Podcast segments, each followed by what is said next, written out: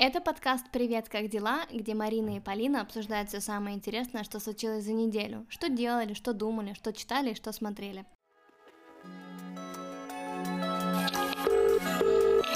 Привет, как дела? Марина, привет!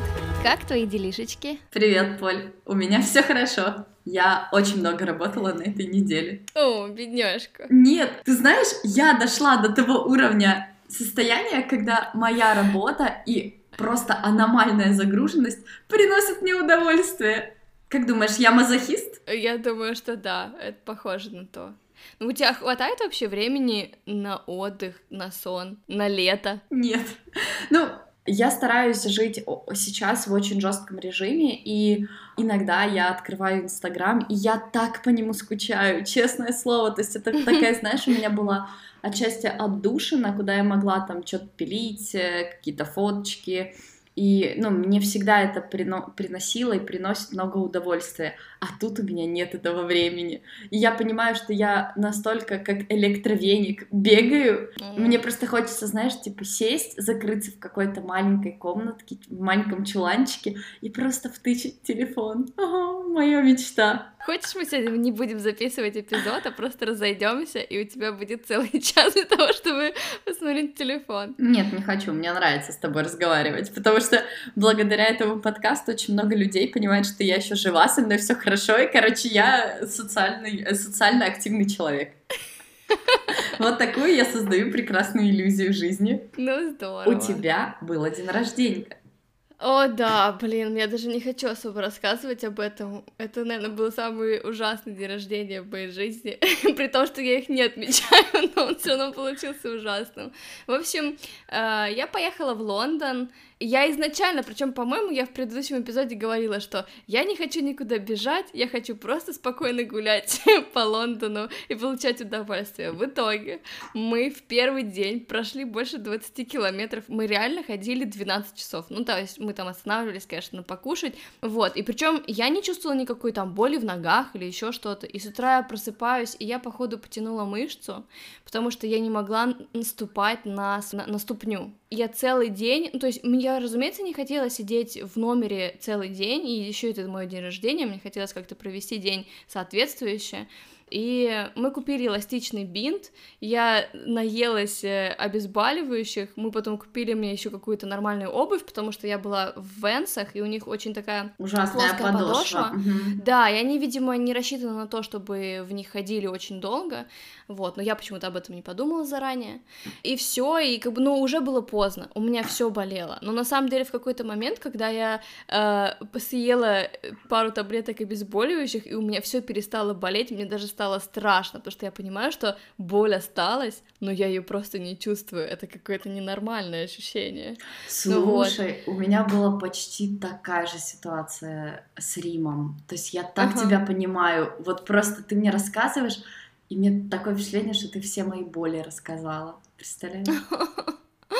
Мне просто, мне было настолько обидно, что это происходит, да, дело даже не в дне рождения, а просто, что это первая моя поездка в Лондон, и я, разумеется, не хотела провести ее так, как я ее провела, и я просто, я ничего толком из поездки не помню. Я вот у меня есть красивые фотографии из Лондона, но я помню только боль. Вот я помню, как я только пыталась не наступать на эту больную ногу, а в конце дня просто наступить хотя бы так, чтобы боли было меньше.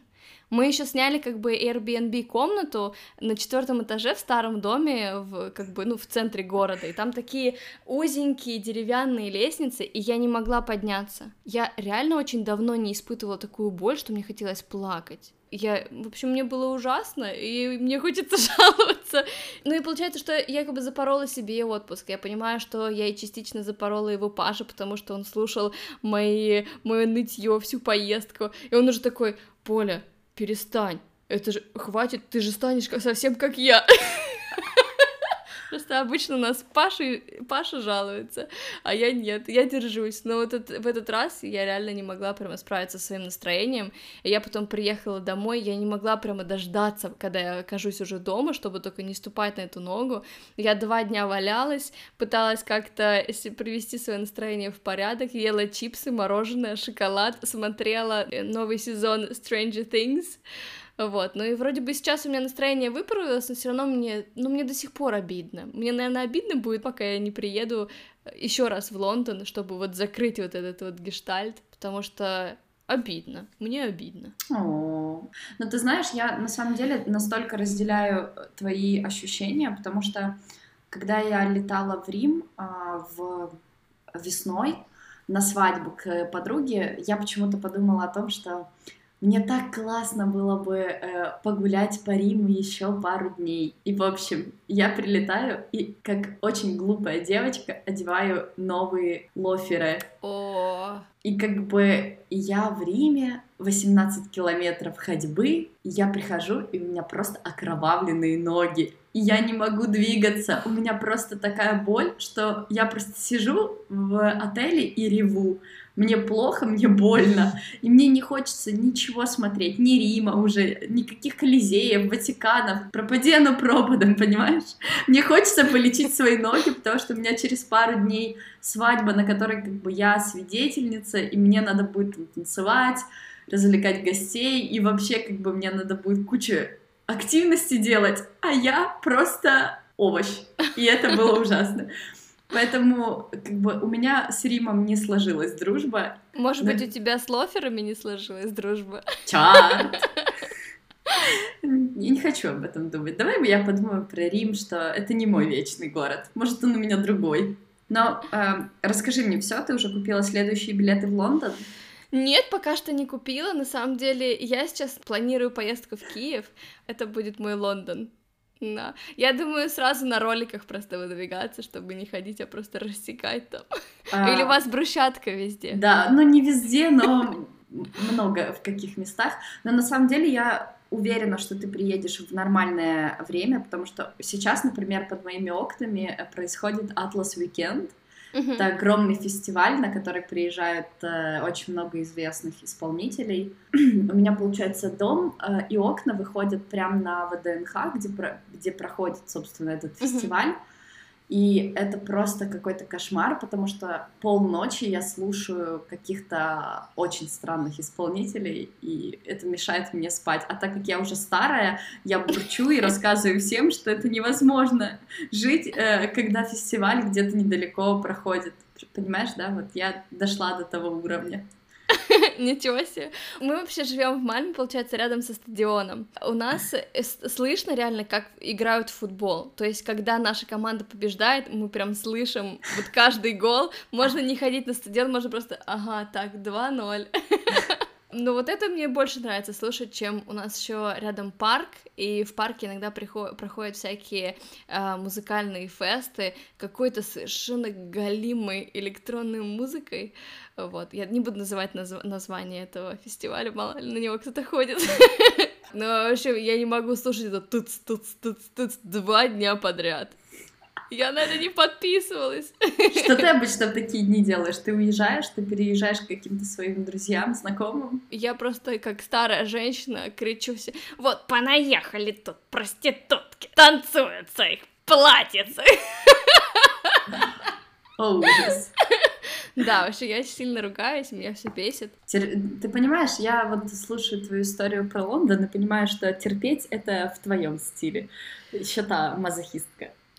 Да вообще. И это реально, знаешь, из таких картинок ожидания и реальность. Ожидание, когда ты приезжаешь, прям все такое классное, ты идешь в паб, пьешь пиво, напиваешься, дерешься с кем-нибудь, с каким-нибудь англичанином. Вот. А реальность ты просто мечтаешь о коляске, чтобы тебя кто-то возил, и все. Я реально в аэропорту косилась вот на эти коляски, которых, в которых возят, ну, людей с ограниченной подвижностью.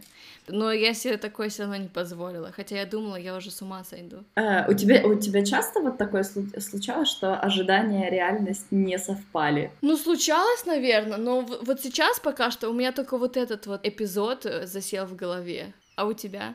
Слушай, я только что вспомнила когда я летала на Пальма де Майорку, я, э, у меня была странная обувь, я была в Тимбах, но а, я летела с Германии, где было на тот момент, наверное, плюс 2 температура, и я прилетела на Пальма де Майорку, где было плюс 15, плюс 18. Мои тимбы не особо подходили к песку, ну, и к такой гористой местности, потому mm-hmm. что, ну, как бы это не та обувь, не самая удобная.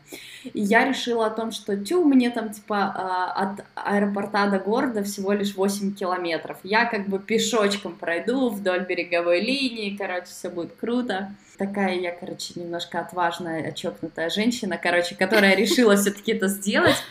И я помню, я иду, и все классно, я там смотрю на прекрасное море, горы, и вообще все замечательно. И тут у меня начинает дико болеть ноги, настолько сильно, потому что неудачная обувь, у меня получается на, на ступне образовывается огромный мозоль, и я не могу стать на эту ступню, понимаешь? У меня такая сумасшедшая oh. боль. И, в общем, и это такой кошмар. То есть я иду, и все, о чем я думаю, это о своей ноге, которая портит мне все. Я помню, я когда уже летела а, в Копенгаген а, с Пальма, я просто заняла весь ряд, просто легла, ну, знаешь, вот на э, в самолете, потому что немного людей было, как-то вот мне повезло. И я просто поспала все три с половиной часа, потому что я не чувствовала ног. И я помню, я добралась до Лунда, и это была ночь, и я такая думаю, сейчас, если я почувствую, что мне очень плохо, да я такси возьму. Э, ну, просто Поля засмеялась, вы не понимаете эту боль, это как бы не, не Киев, и тут как бы в Швеции такси не стоит э, 3 доллара. Ну, я засмеялась, но в глазах у меня, честно, стояли слезы. Это смех боли. У нас получается какой-то эпизод такой пенсионер с жалобами. А поясничка, поясничка у тебя как прихватывает? Ну ты ее шалькой повяжи, нормально будет. Уксусом, уксусом растирай. Серьезно, так можно?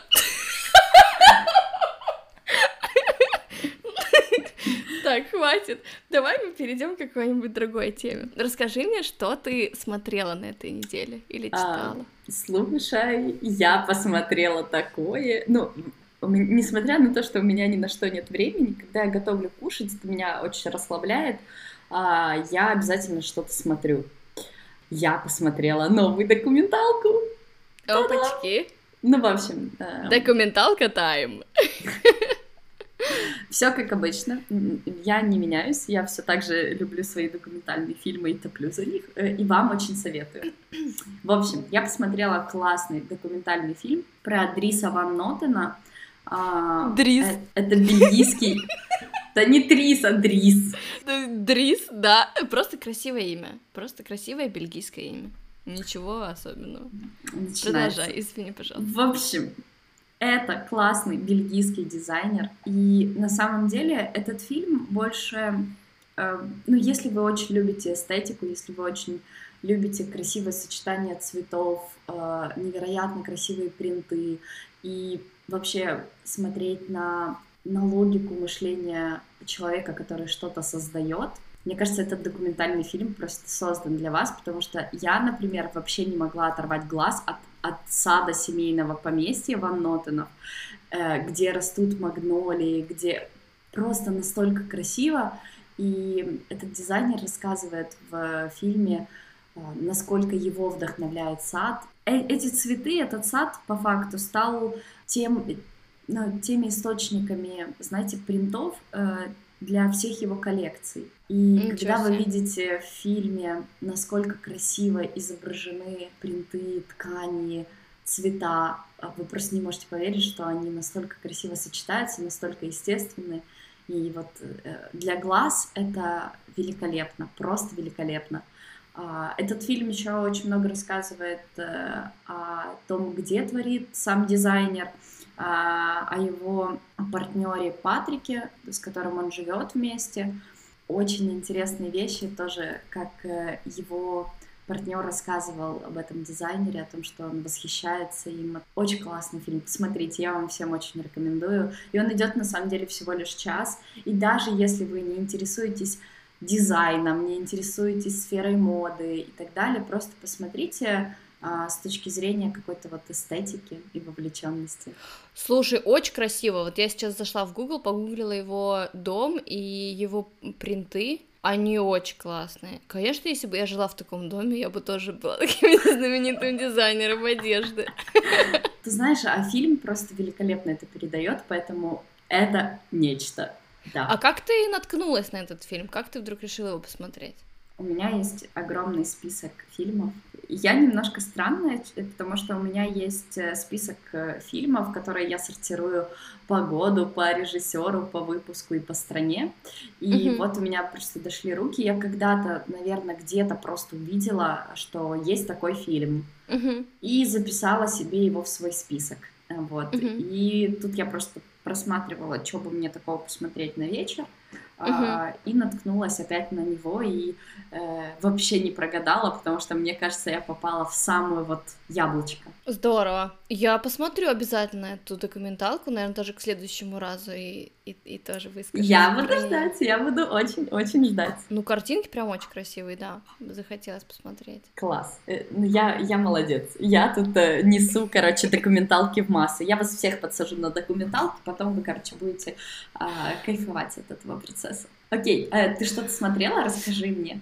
Ну, вообще, я бы хотела э, порекомендовать, наверное, книжку сначала. Я ну, дочитала ладно. новую книгу Элизабет Гилберт, которая написала «Ешь, молись, люби». Она написала mm-hmm. книжку City of Girls, город девушек. Получается, действие книги происходит в Нью-Йорке в 1940-х годах. Mm-hmm. Вот. История о том, как одна молодая совсем девушка переехала к своей тете, которая владела театром, в котором выступали шоу-гирлс вот, и там заворачивается сюжет, и не хочу спойлерить, это просто очень красиво, я для начала, я вот заметила, что мне очень сложно было войти в повествование и представить этот период, поэтому я гуглила все, о чем она писала, то есть вот прямо Нью-Йорк сороковых, мода сороковых. Она говорила про актеров и актрис того времени, я их все гуглила, чтобы представить вот именно тот период, и я потом так влилась, я вот читала, как будто фильм смотрела у себя в голове.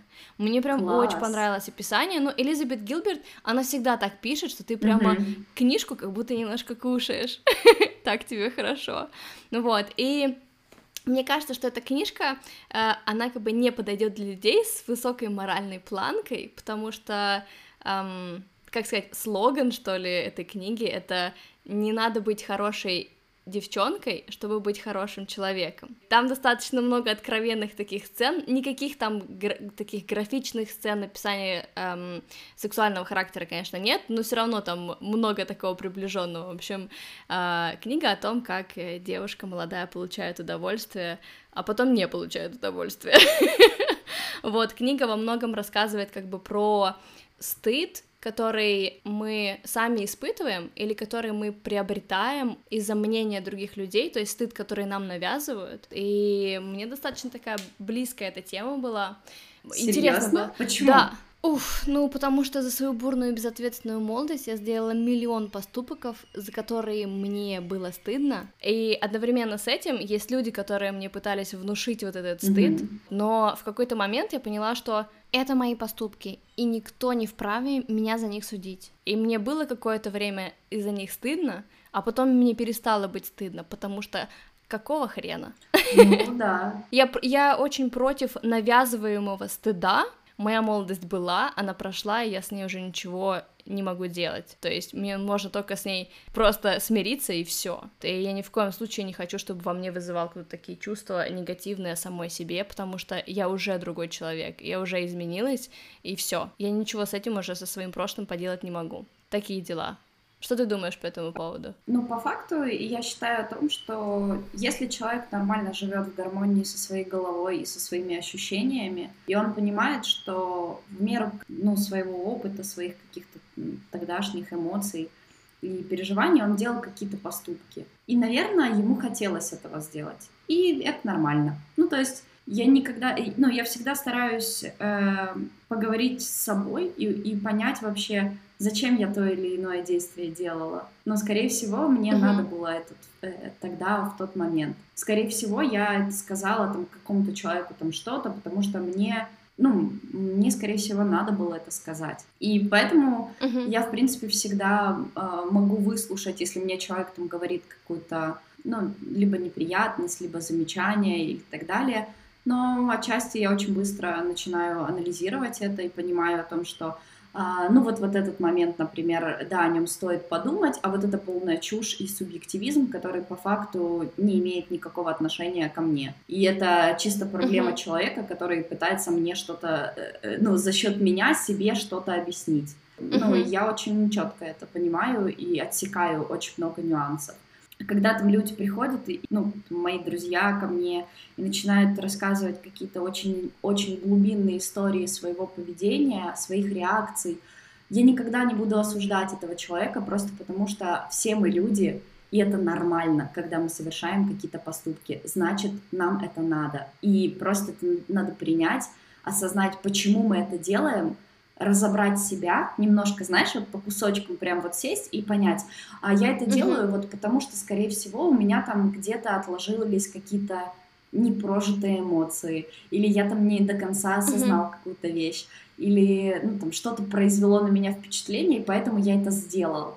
И это ок, абсолютно, потому что, ну, ты не можешь, знаешь, типа прожить жизнь, э, как, э, как знаешь, э, как написано. И, и, и кто пишет твою жизнь? Никто, ты сам. И поэтому, знаешь, вот особенно когда общество навязывает какие-то нам моральные ценности, какую-то такую штуку, конечно, все хотят придерживаться их, но очень сложная морально-этическая тема, поэтому я думаю, что каждый должен слушать себя. И... Это самое главное, слушать себя, а не других в этом плане. Потому что, на самом деле, не осуждать очень тяжело. Гораздо проще просто не слушать тех, кто тебя осуждает. Хватит того, что ты сам себя осуждаешь постоянно.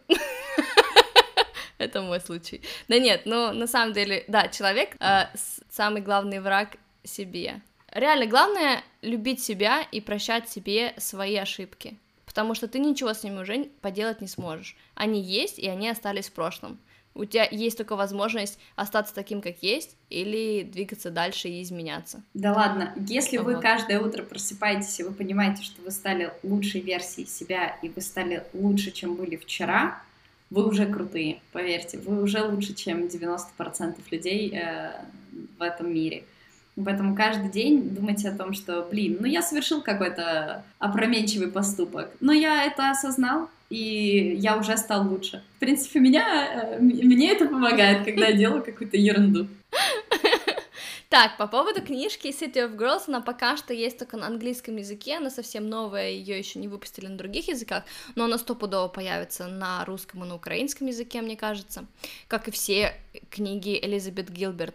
И если, например, вы не читали книжку ее другую «Большое волшебство», она точно есть на русском, я о ней не знала до тех пор, пока мне Настя Мозговая, у которой тоже есть свой подкаст, она мне ее не подарила. И я ее начала читать, и я просто маркером там, наверное, добрую половину этой книжки отметила. Мне книга очень понравилась. Книжка о преодолении творческих затык, перфекционизма и прокрастинации. И, как всегда, как бы Элизабет Гилберт в этой книжке, она прямо дает кусочек своего сердца, и ты вот это чувствуешь. Когда она говорит про вот этот вот поток, про источник таланта, и что талант есть во, во, вс- во, во всем, во всех, ты ей действительно веришь. О, я бы и сейчас прямо... завязала с тобой холивар, но не буду.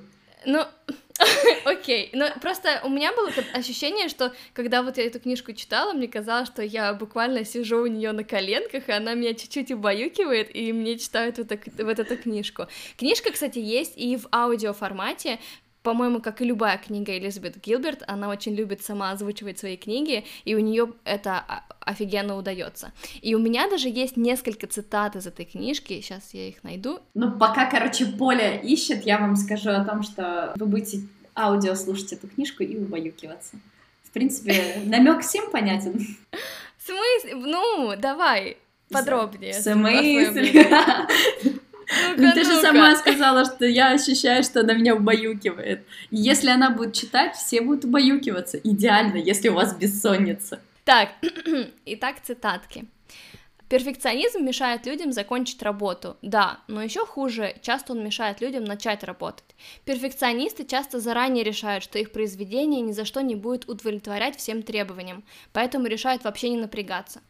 Многие из нас веруют в совершенство, а оно разрушает все вокруг, потому что лучшее не только враг хорошего, оно еще и враг реального, возможного и радостного. Такая цитата. Хорошая цитата. Очевидная, да. но хорошая. Ну, она не всем очевидна.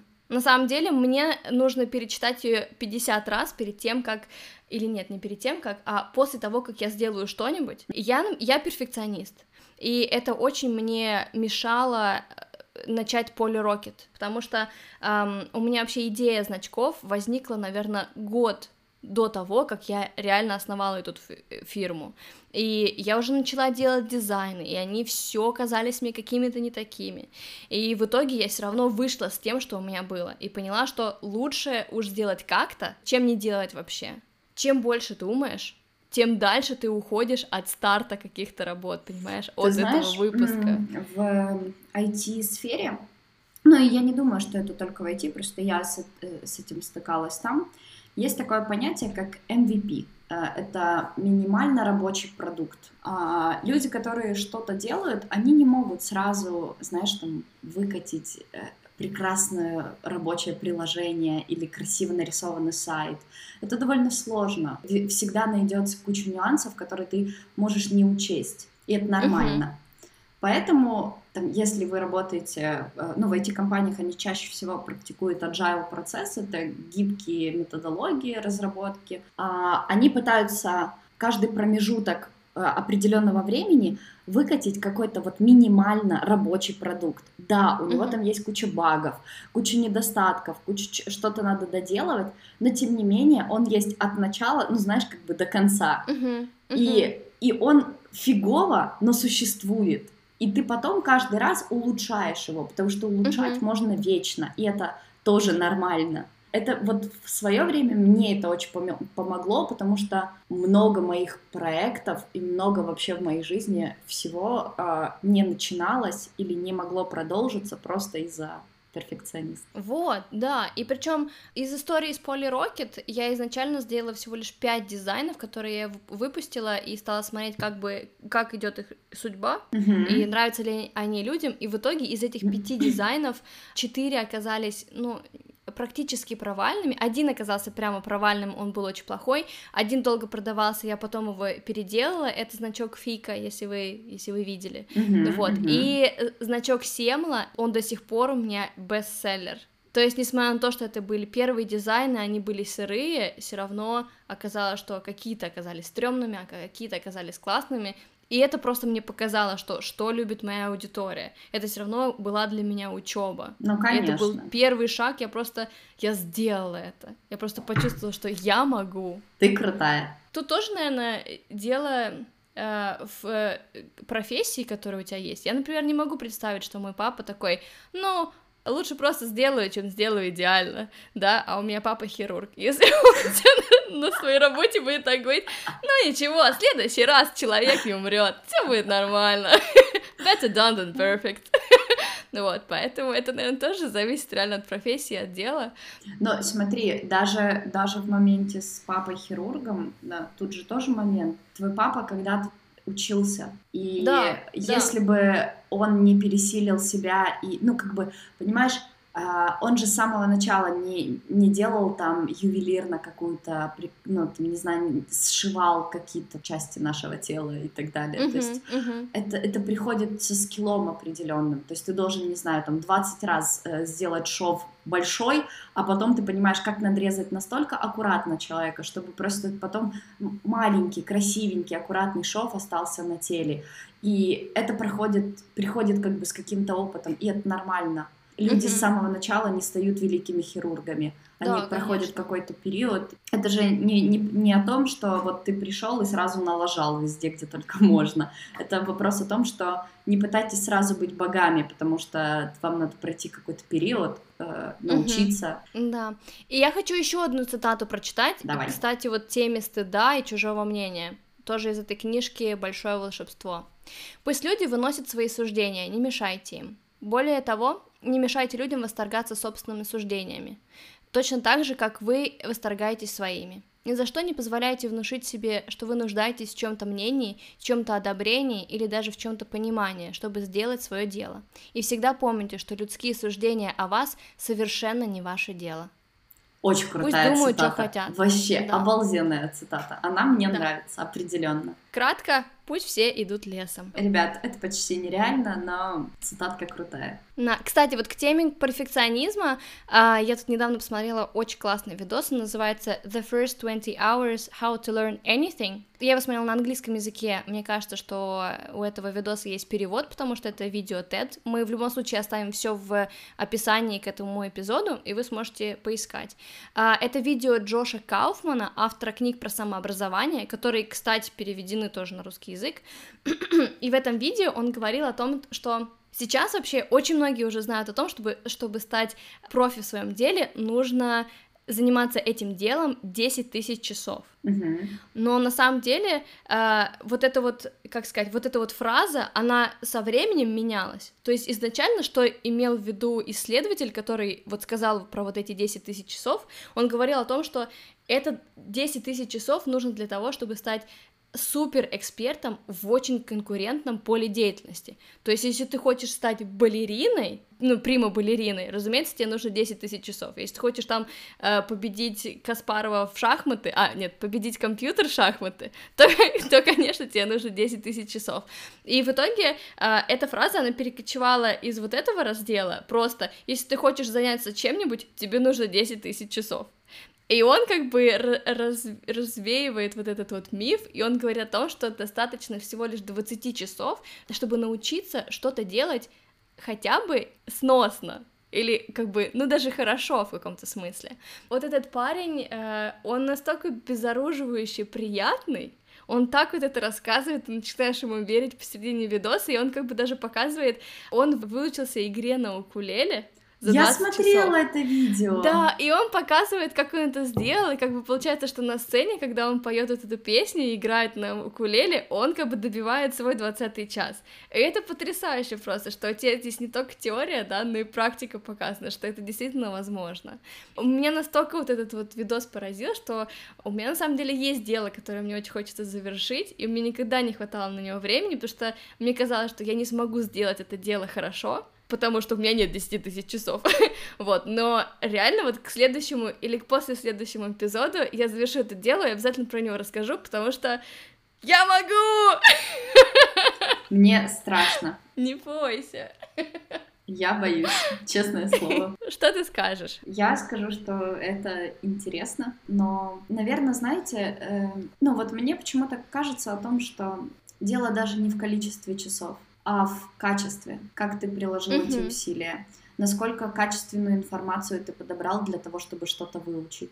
Ну, то есть, понимаешь, практика показывает, мы э, все люди, которые живут э, в Украине или постсоветских странах, а, моего поколения еще, то есть вот мои младшие сестры, у них уже не было такой проблемы с английским языком, как у нас. Ну, Мгм. то есть нас учили абсолютно отвратно, просто ужасно. Мы всю жизнь учили этот ужасный английский язык. А потом ты как бы растешь, и ты понимаешь о том, что у тебя с ним есть проблема, идешь на курсы, где тебе подбирают качественно книгу, качественно препода, и четко как бы определяют цели, зачем тебе это, и ты там за пару лет просто э, знаешь английский на уровне, ну, хорошем, правда, то есть у тебя Мгм, есть какой-то уровень знаний, все дела.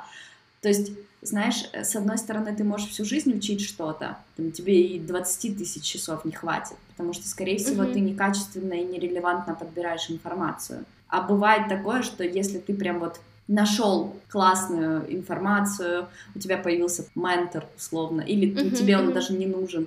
Ну, в общем, все зависит от того, насколько у тебя действительно подходящий ресурс, откуда ты будешь черпать эти знания.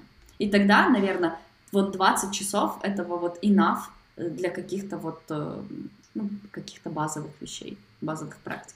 Ну да, я полностью согласна. Я в школе 6 лет учила английский язык, потом совершенно не могла себя выразить. И после этого я еще в университете учила английский язык, наверное, у нас, наверное, на первых двух курсах был английский. И потом я приехала в Швецию, и я боялась э, заказать кофе, я просто проходила мимо кофейни, и я туда не заходила, потому что я не знала, то есть я знала, что я скажу, дайте мне, пожалуйста, ча- чашечку кофе, а мало ли меня что-то спросят в ответ, и я ужасно стеснялась и своего произношения, и того, что я могу чего-то не понять, и я просто не могла себе позволить что-то переспросить. В общем, да, это было очень тяжко. Да, мы совершенно здесь не говорим о образовании в русской или украинской школе именно, именно по поводу языка Но, кстати, сейчас вот, например, э, я смотрю, насколько ситуация меняется, насколько uh-huh. а, у нас очень круто сейчас преподают английский, и дети вообще невероятно, ну, ну ладно, возможно, я не могу сто процентов утверждать, у меня uh-huh. нет таких данных, но прям ситуация круто идет вперед, и я прям вот горжусь э, отчасти своей страной, потому что вот молодое поколение как-то не настолько зашаривают английский. И, uh-huh. и мне, знаешь, вот что еще нравится, что люди перестали бояться, если они чего-то не знают. Я вообще стала так от этого кайфовать. Вот, например, там, ты чего-то не знаешь, когда ты там в школе учишься, а все вокруг тебя знают, там, не знаю, английский а ты его не знаешь. И ты будешь морозиться, молчать и, ну, как бы думать, вот, это моя проблема, я ужасный и так далее и тому подобное. А сейчас из-за того, что огромный поток информации, просто какое-то нашествие инфы в нашей жизни, э, вообще стандартно, нормально сказать, слушай, я вот, вот это не знаю, но, наверное, мне стоит пойти там поучиться, если я понимаю, что оно мне надо. И вот mm-hmm. у меня есть куча знакомых, которые, не знаю, им больше 30 лет, и они идут только на курсы, там, учить язык, uh-huh. ну, как-то совершенствовать себя, и я вообще горжусь такими людьми, и считаю, что это вау-вау-вау, молодцы. Круто. Ну, мне кажется, что это очень хорошая тенденция, но на самом деле она не повсеместная, потому что все равно, наверное, большинство до сих пор стесняется сказать, что они что-то не знают, и боятся начать что-то делать, потому что они боятся другим признаться, что они что-то не знают. Но вот для меня таким вот моментом осознания того, что неплохо сказать, что ты не знаешь, было обучение в шведском институте, mm-hmm. э, институте, университете. Я училась в Мальме универе, как раз-таки я брала курс английского языка. Мы учились писать, то есть мы mm-hmm. писали прям какие-то такие эссе для университета. Вот. Я помню, что я, например, даже если у меня есть вопросы, я даже боялась задавать вопросы преподавателя, потому что я боялась ошибиться в, ну, как бы в произношении или в том, вообще, как будет построено это предложение, вот, а ребята, которые со мной учились, они просто могли на совершенно корявом английском задать какой-то совершенно дурацкий по моему мнению, вопрос. И ты понимаешь, никто на них не тыкал пальцем, никто не смеялся там, учитель тоже их там не выводил из аудитории за их глупость. На их вопрос просто отвечали, они приобретали знания, и все. И это настолько мне было странно, что на самом деле, ну, это только я думаю, что надо мной будут смеяться, если я что-то сделаю не так. Мне кажется, Но на самом да. деле это неправда. Мы столько думаем о себе, реально, что это даже смешно, как бы. На, о нас столько никто не думает. Всем посрать. Серьезно. Поэтому мы можем делать все, что. Это просто эта фраза из Гриффинов. Ты знаешь, так, так знаю, Питер знаю, Гриффин знаю. говорил. Да всем посрать. Ну, на самом деле, вот я просто, у меня сейчас эта фраза всегда в голове. Если мне за что-то стыдно про что-то спросить, или как бы попросить, чтобы мне повторили какую-то фразу, она у меня начинает играть в голове, и я все переспрашиваю. Вообще отлично. Ребята, э, я хотела всем посоветовать, э, если вы еще не читали, пока вы, ну, я думаю, что вы успеете прочитать книжку Донны Тарт «Щегол». Это очень крутая книга, конечно, вы испугаетесь 800 страниц, но не пугайтесь. Да, вы, наверное, еще успеете прочитать эту книжку, да, до пенсии. В смысле, до выхода фильма. Книжка классная, вот правда. А, книга хороша, и, по-моему, вот э, Донна Тарт э, прям вот взяла и раскрылась в ней. Я не буду спойлерить сюжет, потому что он довольно очевидный. Э, Щегол — это картина, и все будет э, крутиться вокруг нее. Но сегодня не об этом. Вышел первый трейлер к этому фильму. И знаешь, на самом деле вот хуже реакции людей, не читавших книгу, есть только реакция людей, которые читали эту книгу и понимают, насколько трейлер говно. Опа! Но трейлер выглядит очень здорово.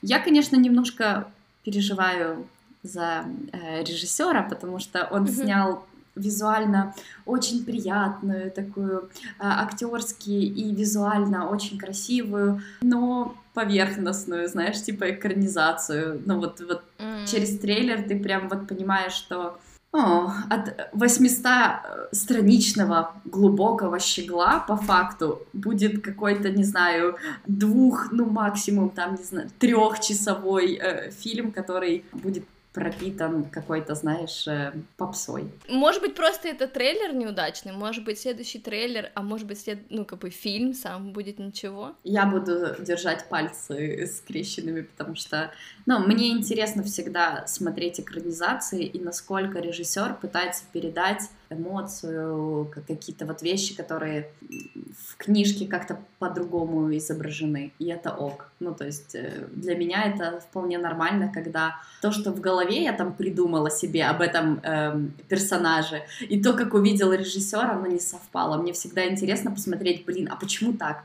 А почему именно этого режиссера утвердили на... О, господи, э, актера утвердили на главную роль? Мне вообще кажется, что экранизации книг на 800 страниц не умещаются в один фильм. И чтобы получилось хорошо. У меня даже нет такого примера. Ну, на самом деле, мне в свое время когда-то понравилась э, экранизация Анны Карениной. Э, я смотрела две версии, и одна из версий, по-моему, это была театральная постанова, и там еще Кира Найтли uh-huh. играла в главной роли. А мне вообще не понравилось. Так что, это так интересно, когда ты смотришь другой взгляд, Понимаешь, если бы этот фильм назывался иначе, я бы даже не подумала, что это Анна Каренина. Потому что Кира Найтли и Анна Каренина, они вообще никак не соприкасаются. Кто как бы хоть примерно знает, как выглядела Анна Каренина, он не может представить себя Киру Найтли в этой роли. Какой бы она прекрасной актрисой ни была.